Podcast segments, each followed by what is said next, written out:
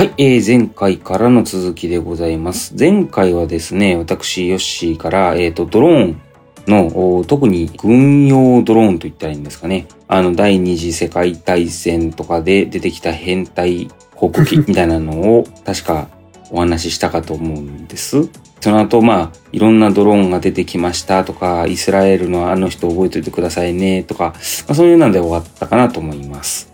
で、今回はですね、えーアッキーから少し民間に軍用要素をかなり削ぎ落として、えっ、と、民間に戻りましょうということで、えっ、と、民間分野での、えー黎明期から発展という形で、えー特にその、ラジコンヘリとかですね、そういうラジコンか、ラジコンのドローンとかをちょっと絡めながら、あー解説していってもらおうと思います。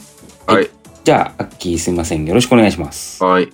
だね、ヨッシーは、さヨッシーの回で最後に出てきたマスティフ、イスラエル軍のマスティフが多分70年代とかだったと思うんだけど、ちょっとここかうらん1、2話ぐらいちょっと軽く、1950年代から90年ぐらいにかけての民間分野でのドローンの発展の話をしたいと思います。うんなるほど。うん。でまあドローンって言っちゃうとあの多く多くなのかなわかんないけどそのマルチコプターですよね。複数のプロペラのついてるあの飛ぶものを思い浮かべる人っていうのが多いかもしれないのとうん。あとまあここまでの EV トールラジオをこう聞いてくださった方だとドローンって言われた瞬間あそれは無人標的ですね。無人標的機ですねってなっちゃう 可能性が高いと思うんですけどまあ実際そのドローンっていう言葉が民間で使われるようになったっていうのは割と多分最近でうん。じゃあこの無人航空機？その無人の飛行機のこと民間の分野で何て呼ばれてたかっつうとまあ模型飛行機なんですよねと飛ぶ模型飛行機うん。なるほど。はいはいはいはいはい。そうそうマルチコプターっていうかまああの、まあ、ラジコンですよねいわゆるうんあの、でまあ、ただの模型飛行機って言っちゃうと、あの、飛ばない、あの、プラモデルなんかも入ってきちゃうんで、あの、あえてその日本語で民間分野でドローンって何ですかっつったら、まあ、飛行する模型飛行機なんだろうと、まあ、思います。まあ、今日はちょっとそれの、その飛行する模型飛行機の話を少し、あの、したいと思います。で、この飛行する模型飛行機って、こう、どんなものがあるかというと、大きくこう3つに分けられてます。一つ目はフリーフライト機。後でうん。説明しますけど、二つ目がコントロールライン機。これ多分知らない人多いと思います。三つ目が全然知らない。ですね。うんえ、え、え、えラジコンの中に、じゃなくて、フはいリーフライトコントロールラジコンになるの？そうなんです。あの、まあ、いわゆる今まで話してきた無人航空機とかドローンって、まあ、ラジコンですよね。その、操縦できるやつ。 radio、radio、radio control だから。ラジオ電波で、そう、コントロールする飛行機、模型飛行機、あるいは無人航空機なんだけど、模型飛行機、飛行飛ぶ模型飛行機の世界にはもう二つ種類があって、それは free flight 機と control line っていうのがあります。ういうと。これはね、うん。あの、一応 FAI、 Federal Aeronautics、ん？ Aviation、超わかんねえな。あの、フランス語なんだけど、多分 Institute かな。あの、日本語で言うと世界航空連盟っていう、あの、えっと、スカイスポーツをこう取りまとめてる世界的な団体があって、へえ。そこの定義で言うと、それぞれフリーフライト機が F1 っていうクラス、コントロールラインが F2 っていうクラスで、えっと、ラジコン機が F3 っていうカテゴリーにになるんですけど、これちょっとごめんなさい。早速スーパーマニアックな話なんですけど、え、鳥人間コンテストの親玉みたいな人だ まあまあそうですね。あの、有人機も入ってるんだけど、あの、例えばパラグライダーとか、パラシュートとか、グライダーとか、こういうの全部あの、スカイスポーツとかって呼ばれますけど、それの世界的な団体がこの FAI ってやつなんですよね。その中に、そのモデルエアプレーンっていう部門があって、さらにその中の、あの、いろんなカテゴリーの中に F1、F2、F3、まあ、他にも F4、F5、F6 とかいっぱいあるんだけど、まあメインは F1、F2、F3。まだあるんだ。まだあるんだね。そう、めっちゃこれいっぱいあるんだけど、すごいな。まあ、ここで、それそうそうそうって思ってるのは、もう、あの、うんラジコン飛行機おじさんだけです。これ聞いたことあるの多分ラジコン飛行機。てかね、ラジコン飛行機おじさんでも正確な定義までは多分知らないと思う。うん。あのうんですね。まあちょっとこれ一個一個ちょっとあぜひぜひ。説明していきたいと思います。はい。もうさ、あの、あれだよ。あの、スネ夫が持ってるのがラジコンでしょ？あ、そうそうそうそすうんで、スネ夫がジャイアンにさ、お前そのラジコン貸せよって言ったら、いや違う、これはフリーフライト機だよって言ってるスネをちょっと想像しててさ。そうそうそうそう。あラ スネ夫が持ってるのはね、ラジコンなんで F3 あれあれですね。はラジコンで正解なの F3 です。正解はい F3 で正解なの。これはいや F3 だよこれコントロールライン機だよとか言ってこう。そそうそうう。コン。トロールライン機多分ドラえもんに出てこないんじゃないかあな。出てこないうん。スネ夫は何かと戦車とか飛行機のラジコンをやってるよね。うんうんうんうん。スネ夫結構すごいっていつも思うんだけどね。あの、あの狭い土管のある空き地であの飛行機飛ばしてるの結構すごいな。あいつうまいよね。まあじゃあ一応一応一個一個はね、あの、この先一生役に立たない可能性あるんですけど、一応説明していきますね。ー 聞きたい、まず聞きたい。フリーフライトですね。うんこれ F1 っていう、あの、カテゴリーになります。これフリーっていうぐらいなんで、これ操縦できません。ほうほう。んうん。で、これ F1 の中にもすげえいっぱい細かいジャンルがあるんだけど、あの、まあ、紙飛行機とか、ゴム動力機とか、あの、こういうやつらはフリーフライト機に、あの、カテゴライズされます。はそんなのも分けてんの？あります。これね、あんまり、ちょっと詳しく行き過ぎるとちょっとあれなんでいかないんですけど、あの、うん。ゴム動力機の世界選手権とかあります。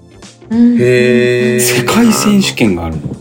マシン、専用のマシンを使ってゴムを巻いて、あえ？の、ものすごい高さまで上がって、あの、飛ぶっていう。ねじねじねじねじ締め上げるんでしょ？そうそう、締め上げ専用マシンがあってね。手で負けないの？ひょっとしてゴムが強すぎて。あだからい一定にするためってことでしょ？そのあのうーん、まあそうだね。あの、ガチ、ガチガチに巻くし、あの、巻き力とかもいろいろ、あの、レギュレーションがあるっすね。あの、翼のあ大きさとか、重さとか、ゴムの規格とか、いろいろこれ、レギュレーションがあるんですよ。FA が全部決めてるんですけど。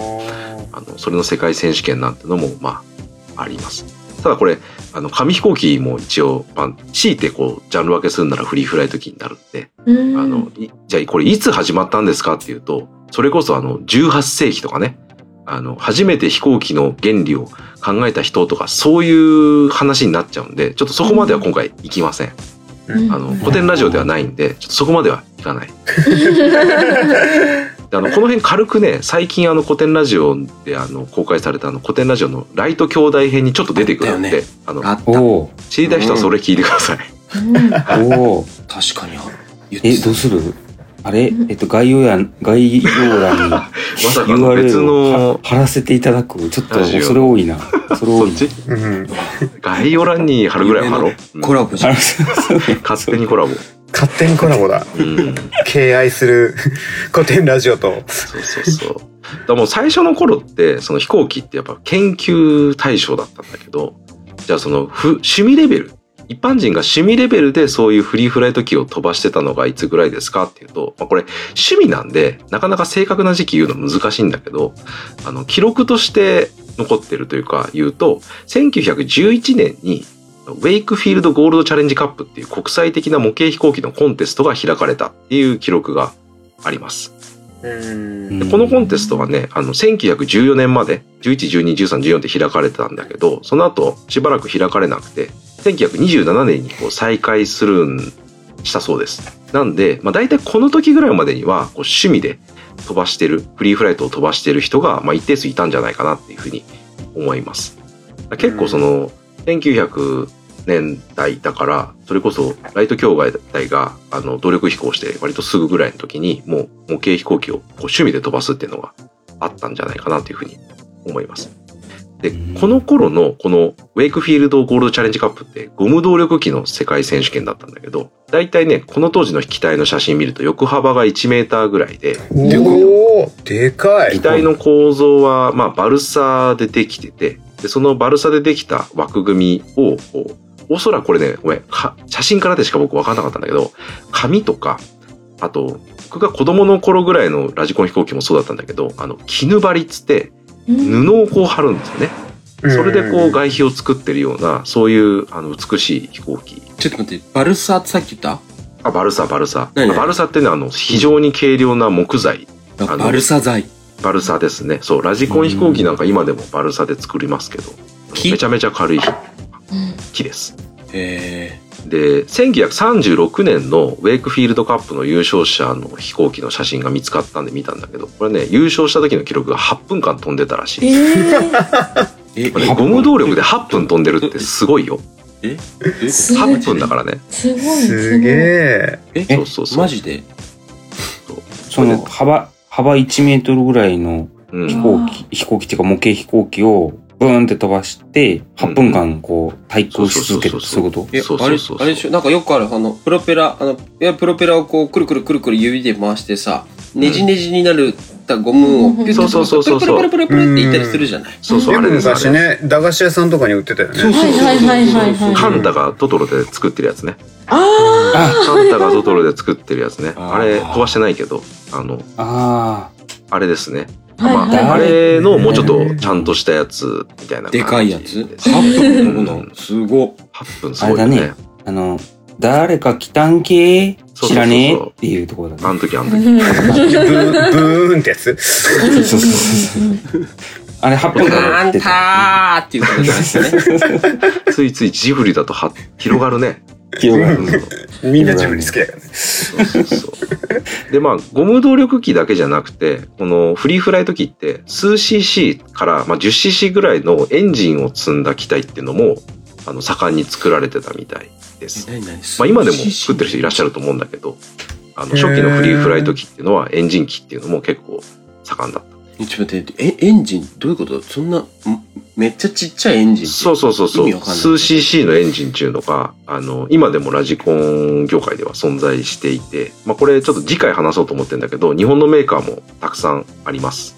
あの、うんラジコン専用のちっちゃいエンジンっていうのがあるんですよ。あるんだうん。うんでこれ、を積んだフリーフライト機。だエンジン積んでビューンって飛んでくんだけど、操作しない。うん。ね。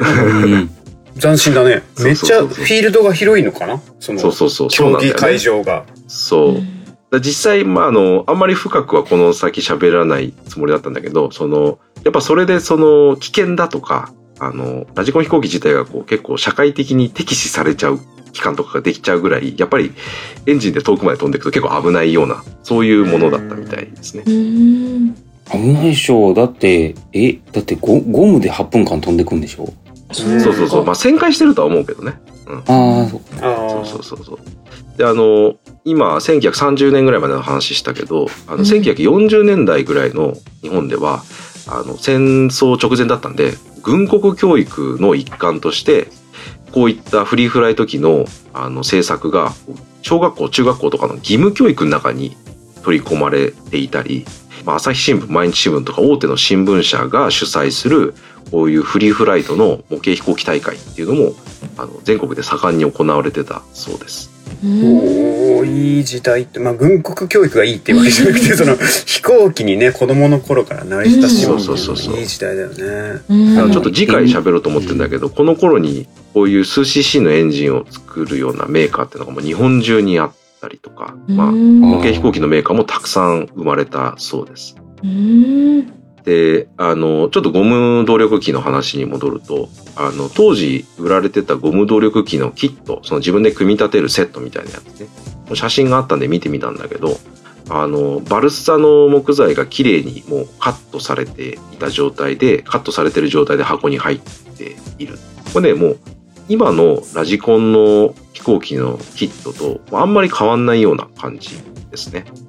おー部品点数多いんだね、結構。うん。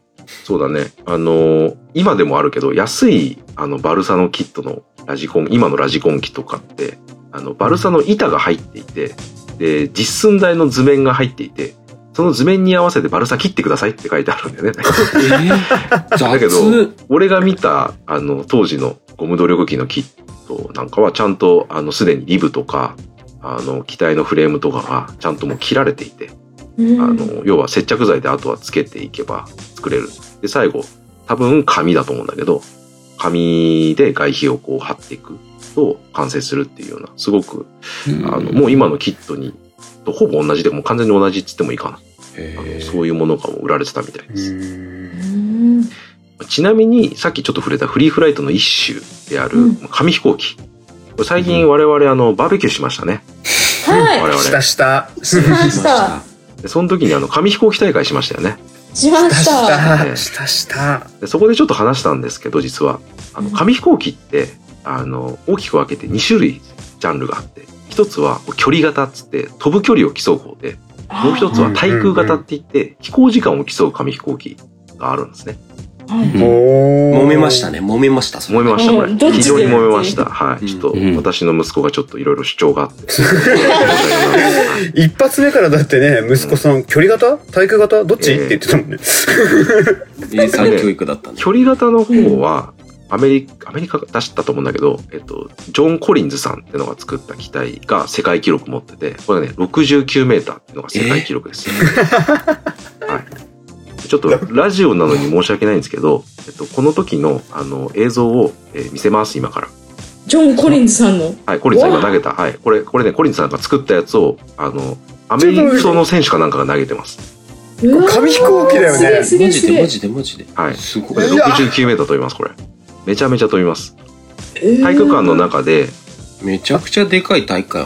アメフトの選手がビューンって投げるんだけど、なんかハンガーぐらい。これ思いっきり投げるんだね。体育館、なんか飛行機止まってたように見えたんだけど、格納そし庫。てアメリカ人っぽい喜び方。格納庫でしょうね、これ飛行機。飛行機の格納庫だね、これ。うん思いっきり上に投げて、落ちてくるときにカーッと滑空して伸びていくんだね、どんどん。そうそうそう。また結構、高度を稼いでる感じだよね、これうね。ん。うん。そうこれ我々、あの、バーベキューでやった時、まあ、せいぜい5メーターぐらいだったと思うんですけど、あの、めっちゃ飛ぶっていう話ですね。うん。すごで、距離型は69メーターで、コリンズさん。で、もう一つ、あの、私ね、あの個人的には、あの、うん距離だったら、ボール投げた方が飛ぶじゃん。正直ちょっと思ってて。い。うんあの、うんうん弓矢とかね。うんうんやっぱり飛行機といえば体育時間でしょって思ってるんですけど、正直。なるほど、なるほどう。ん。これ娘さんそうでしたよね。そう、実際バーベキューでね、ええコーリーの娘さん、そう髪を丸めたね。そうそうそういや、あれすごいよ、起点の聞かせ方が、ある意味ですげえ発想だなと。そうなんですよ。実は、勝ちそう。あれ勝ちに結構勝ち、うん勝てるんですよ。距離出るんですよ。3位だもんね、堂々の。3位、3位。そうそう。で、じゃあ距離型たじゃなくて対空型の世界記録はっていうと、日本人の戸田拓夫さんって人が持っている29秒2っていうのが世界記録です。日本人なんだ。対空型？あで、ラジオなのにその時の映像をまた見せます。はい、これは2010年札幌ドームかな？あうんドームだね西武かな？これ戸田さん札幌ドームですね。か2010年。はい。真上にこれ投げ上げて。ゆっくり対空して旋回しながら降りてくるっていうような飛ばし方をします。え、これ、ううちの近所のでかい都立公園でやってるよ、これ。本当？おじさんが。すげえ、ずーっと円描いてる。円描きずながら。ーっとやってる、ずーっとやってるよ。土日。それね、あの、私の週末です、それ。えーいや、マジでえー何これめちゃくちゃ飛ぶから。これね、あの、皆さんぜひラジオを聞いてらっしゃる方も、29秒を、あの、自分で数えてみていただきたいですねあのお。じさんなんじゃない？自分が飛行機飛ばし、紙飛行機作ってちょっと投げてみて、1、2ってやると、あの、せいぜい6、7秒ですね。これ29秒これ、どうかしてます、これ。自分でやってみるとわかるけど。驚異的なんだ、これ。そうなんですよ。へまあ、ちょっとこういう世界がございますという、あの、ご紹介でした。これあの、この時の機体、あの、戸田さんが設計した機体、スカイキングっていうやつなんですけど、あの、私多分50機作ってます。50機は作ってますね。ええあの、本当によく飛ぶので、あの、ぜひ作ってみてください。あの、折り方動画も貼っときます。あ、貼ってくれるんだ。この間バーベキューで飛ばしたやつはスカイキングではなかった。もどきですね。ちょっと違うんですけど、あ違うこの間のバーベキューはあの 距離型の勝負だった。私全然飛ばなかったですけど、それに似たやつでしたね。あのちなみに、あの、紙飛行機、これ実際の飛行機もそうなんって言ったら、まあ、怒る人もいるかもしれないけど、あの、折りは3割、あと調整7割です。折ってみて、最初に投げた時は大体飛びません。なんで、あお子さんとかに作らせたりとか作ってもらって、飛んで、あ、飛ばないじゃんってなると思うんですけど、あのそっからが勝負なんで、あの、ぜひ貼ってあるリンクに書いてある、その翼のねじれの調整とかね。紙飛行機でも翼の後ろの方にこうちゃんと画面を作るんですね、エレベーターを。でそれを調整するとよく飛ぶようになるんで、ぜひやってみてください。あ。すごい。今あのね、概要欄に貼る動画が多すぎて、あの概要欄があの洪水になってるよ、多分。ぜひお願いします。すげえな。まあ、以上があのフリーフライトの話でした。まあ、ほぼ紙飛行機の話だったけどね。面白い。でうん次に登場するのが、コントロールラインキーです。これ F2 っていうジャンルのやつですね。うん。これね、あの、コントロールラインっていう言葉、正直僕も初めて今回調べて知ったんだけど、ああの日本とかアメリカではね、ユーコンって呼ばれます。あ、ちょっと待って。出た、有根。あ、はい。今さ、20分経ってんだけど、出るね。あれ？どうする？あ、あ、ユーコン来週に一する？回切ろうか。うん。有効、いやいや、あと2つあるんでしょ、解説。そうだね。まあでも、ユーコンみんな知ってるよね。知らない、知わらない。かんないわかんない有知らない知、らない？うん、それだけでま全然ピンとこない。た、有効だけでまた1話いけるぐらいじゃないの？もしかして。わかったじゃあ、本当にユーコン来週にしようか。わうんかりました。あ一個だけ聞いていいですか？これって竹とんぼも F1 に入るんですか？いや、あの、FAI の中の F1 っていうジャンルに多分竹とんぼはないと思あないんだう。うん。残念あの、紙飛行機も FAI の中にはおそらくないですね。あそっか。フリーフライトには入っ、そうそうそう。あの、FAI の競技場の定義の中には、まあ、ないと思うんだけど、まあ、言いたかったことは、あの、操縦できない、全く操縦できない機体を、まあ、フリーフライト機って一般的には呼びますっていう話ですね。うんはーい。うん。なるほど。あの、アッキー、オスバチドローン会ばりに、ちょっと脱線しましたが。いやいや、してない飛行機だもんだって。虫じゃないし。紙飛行機 P もないし、V トールもないけど、まあいいか。まあいいか竹とんぼだったら V トールなんだけどね。うん、そうだね調整、調整7割ですからね。調整7割ですから、そうですねはい調整なり。じゃあこれだけ皆さん覚えていただければ。はい。重要。はい。じゃあ、えっ、と、20、そうですね。あの、20分ぐらい経ちましたので、えっ、と、今日のところはこれで終わりまして、えっ、と、次回は、えっ、と、コントロールライン機の話ですかね。うんうんうん。はい。はいじゃあ次回はコントロールライン機の話から始めてもらいたいと思います。はい。じゃあ今日のところはこれで終わります。皆さんお疲れ様でした。ありがとうございました。ありがとうございましたありがとうございましたありがとうございました。